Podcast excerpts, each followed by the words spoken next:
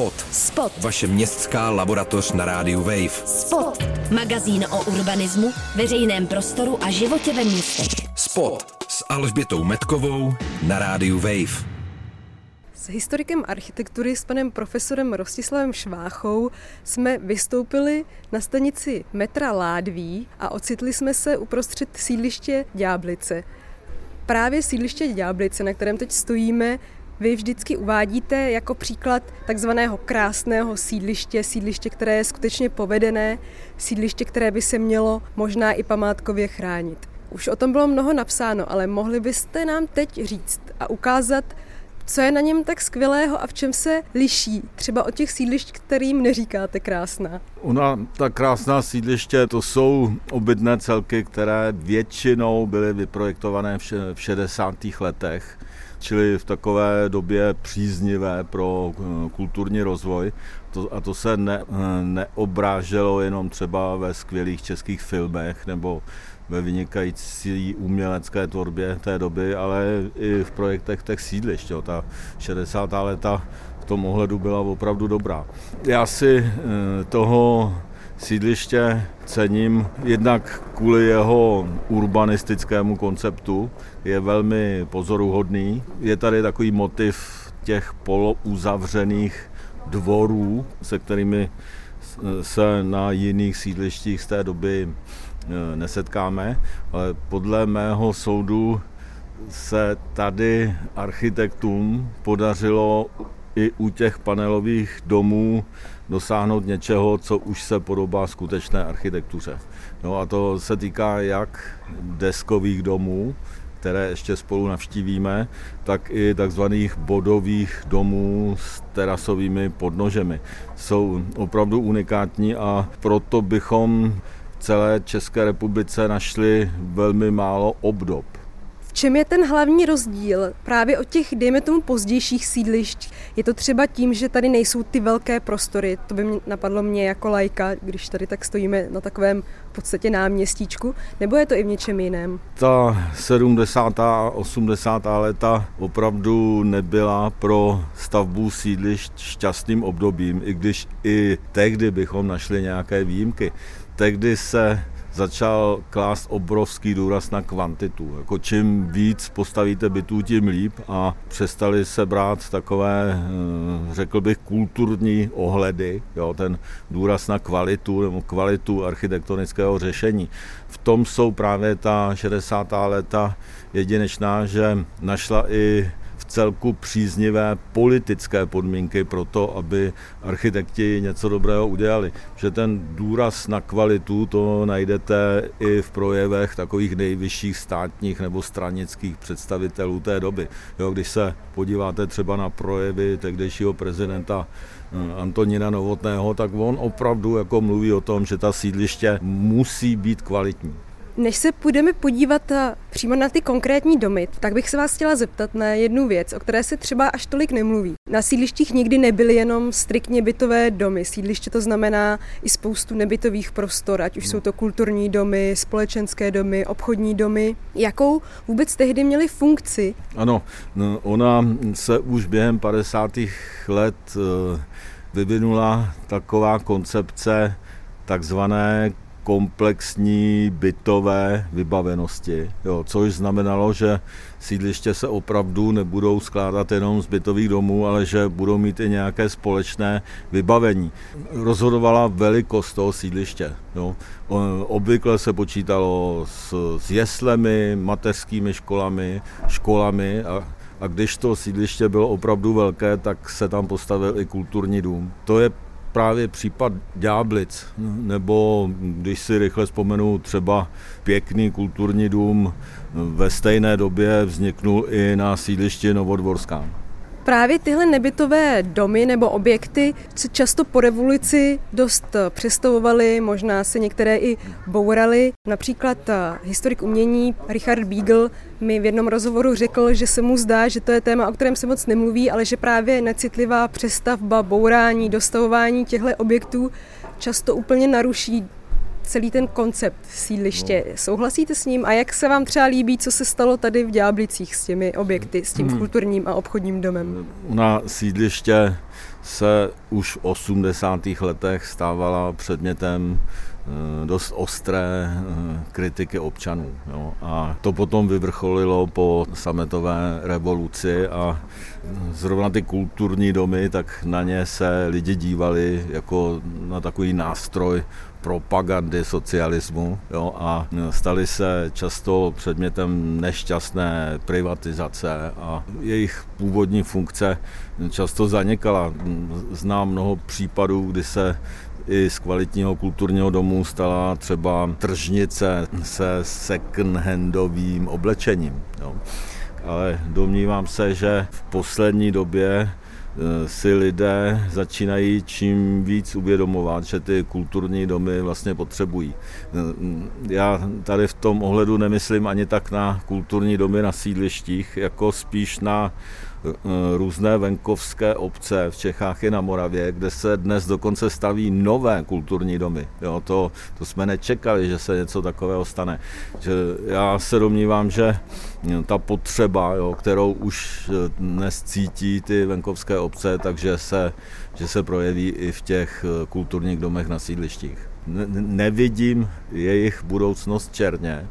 No, ale záleží opravdu taky na, na lidech a na těch, kdo ty kulturní domy provozují na sídlištích eh, stavby tohoto typu hm, se trošku lišily od eh, toho ostatního, jo, od takových těch typových obchodů nebo od typových bytových domů, protože často architekt dostal šanci navrhnout ten kulturní dům jako solitérní budovu. Jak jsem mluvil o tom, že někdy v 60. letech se i z těch panelových domů podařilo udělat skutečnou architekturu, tak u těch kulturních domů to platí ještě víc. A vzpomněl byste si tedy na nějaký konkrétní dům? Je to třeba ta zmíněná Novodvorská? Ano, ano, už jsem o tom mluvil. Myslím si, že o tom Ďáblickém kulturním domě to platí taky. Jo, je to taková ušlechtilá, typicky pozdně modernistická architektura s takovými klasicizujícími prvky. E, rozhodně si myslím, že je to dobrá architektura. Teď se tedy můžeme mít podívat eh, přímo na nějaké konkrétní domy, které byste nám chtěl ukázat. Takže no. se vydáme směrem od kulturního domu.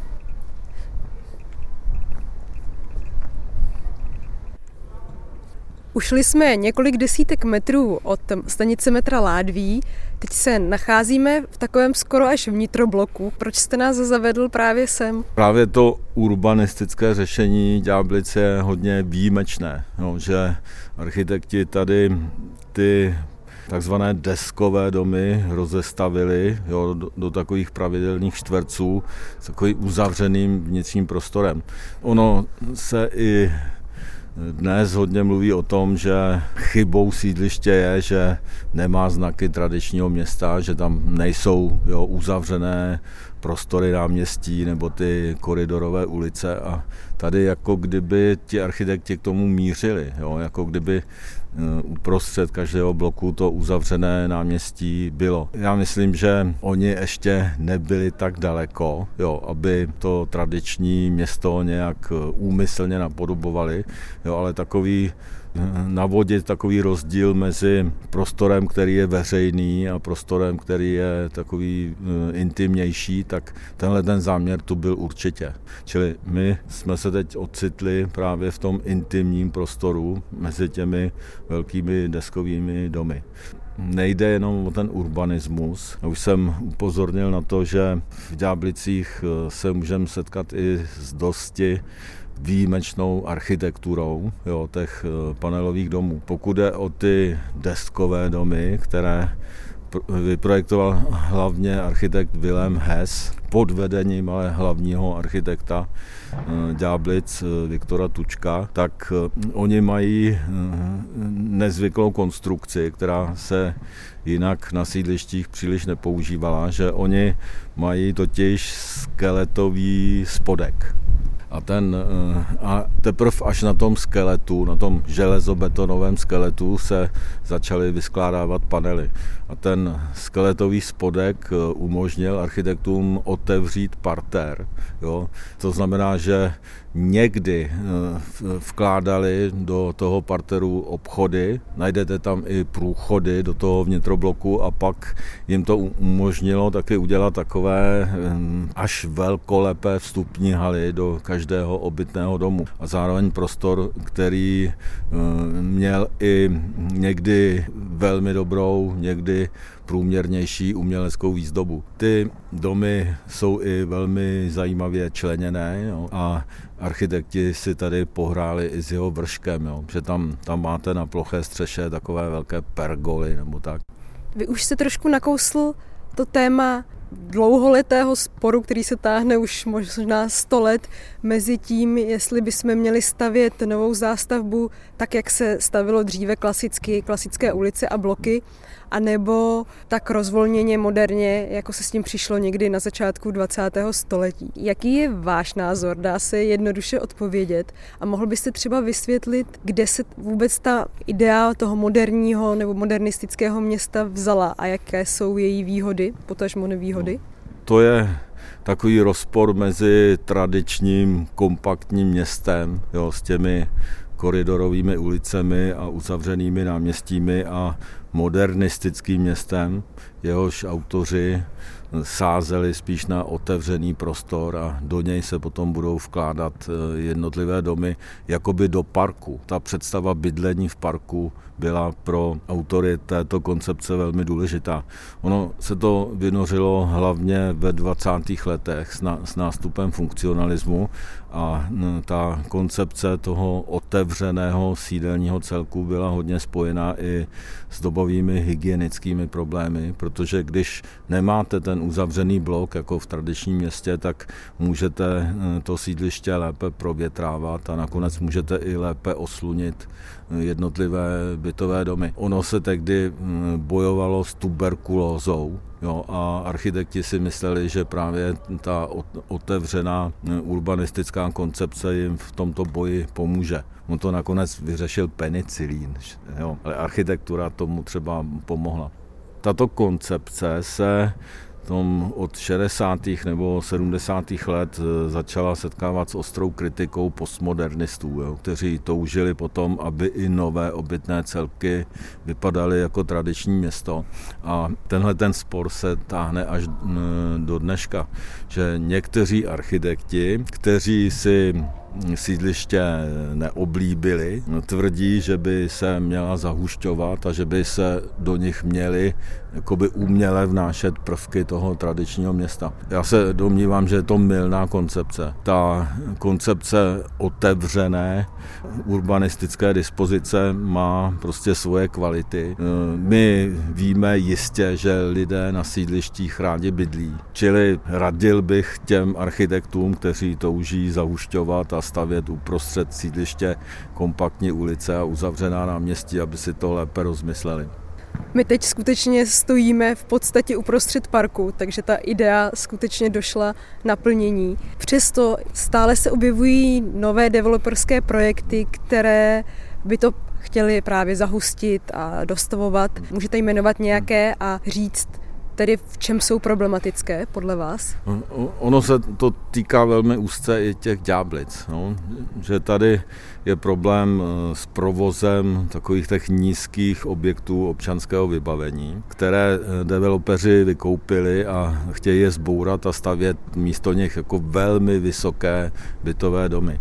Eh, já si myslím, že je to naprosto jako milné z architektonického nebo i urbanistického hlediska, protože to jde proti té původní koncepci Ďáblic, která podle mě je, je vymyšlená velmi kvalitně. Na Ďáblicích je pěkná právě ta rozvolněná struktura, kterou zahušťovat znamená jít proti původní myšlence a proti původní kvalitní myšlence toho sídliště.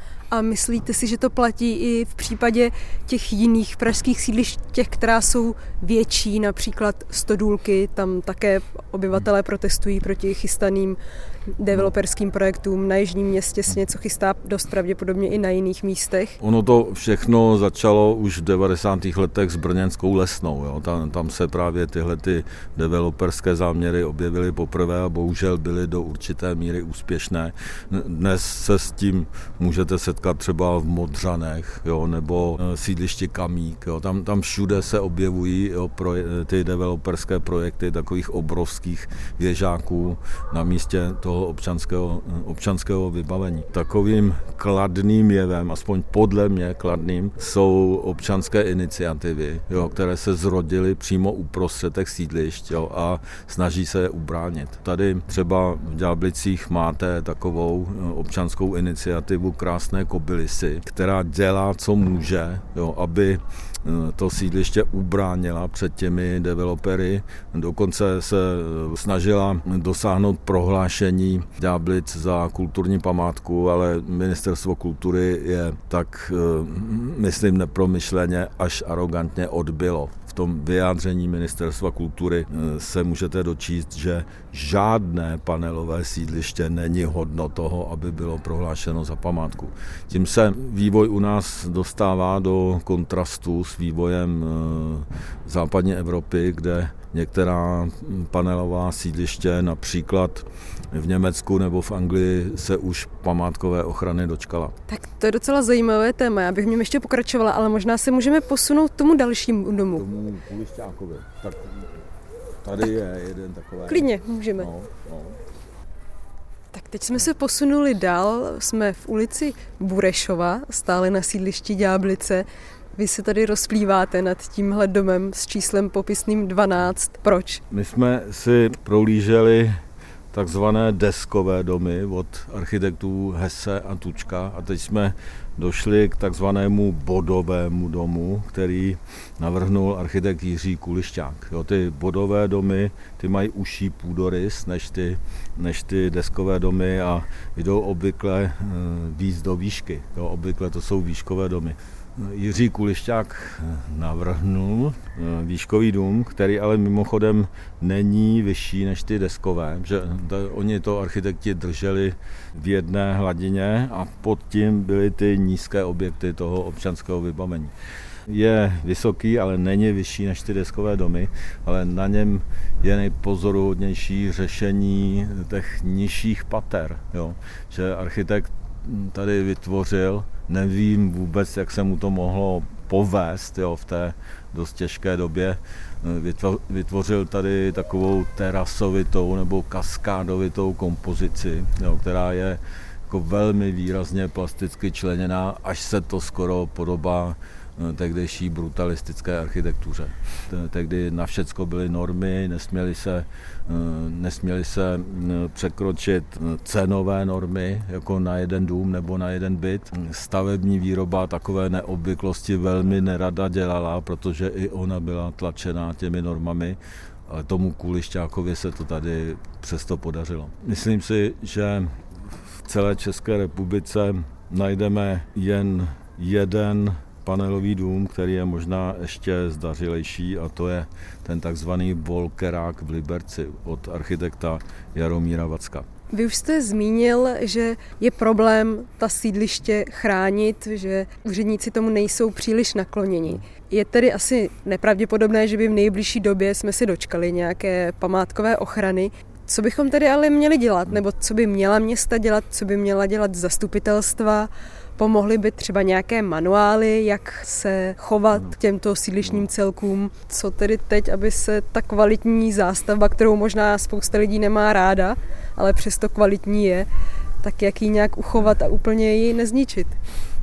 Lidé, kteří na sídlištích bydlí, je tuto zástavbu většinou rádi mají. Ta kritika Eh, obvykle pochází od lidí, kteří na sídlištích nebydlí a nemají s nimi žádnou intimní zkušenost. Ale jak ta sídliště chránit, aby se úplně nezničila různými nepromyšlenými developerskými projekty.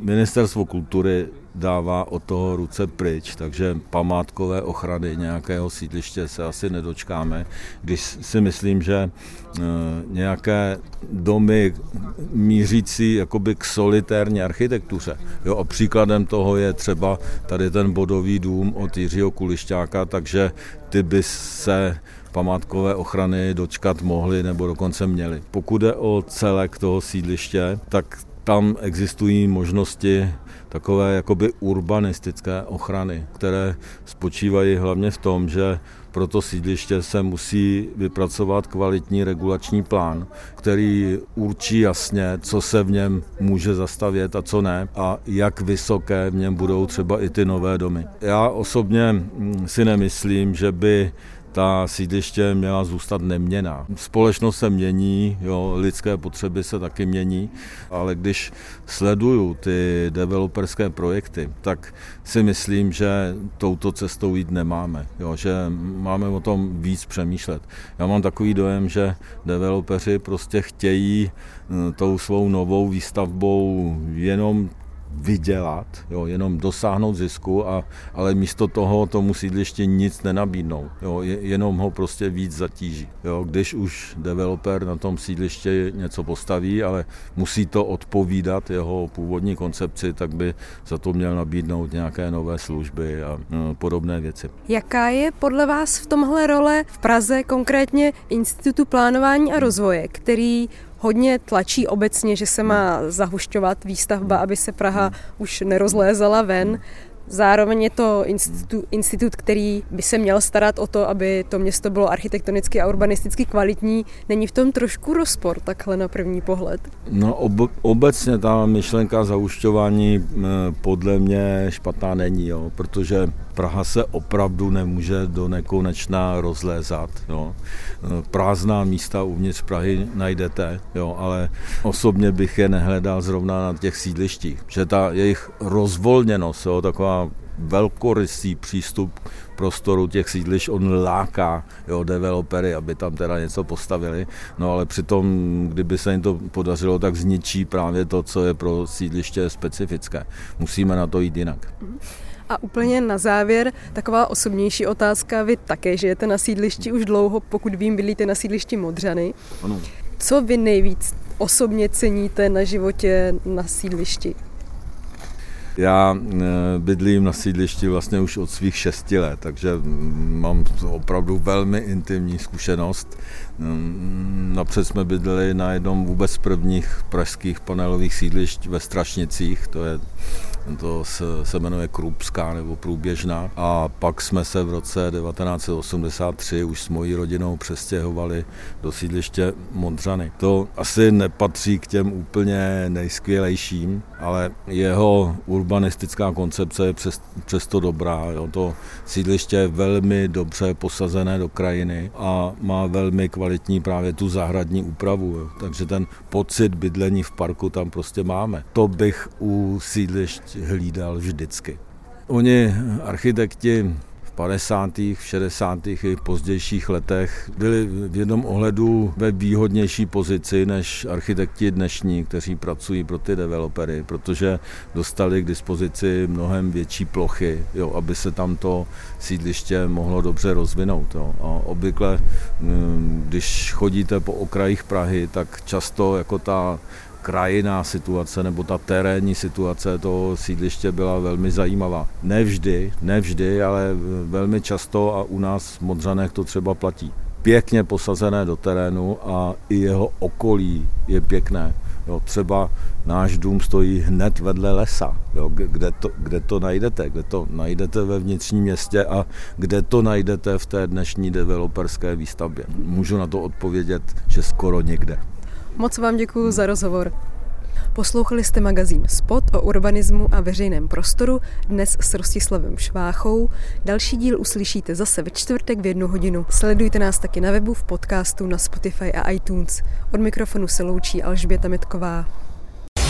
Spot. Spot. Vaše městská laboratoř na rádiu Wave. Spot. Přihlaste se k odběru podcastu na wave.cz lomeno podcasty a poslouchejte Spot kdykoliv a kdekoliv i offline.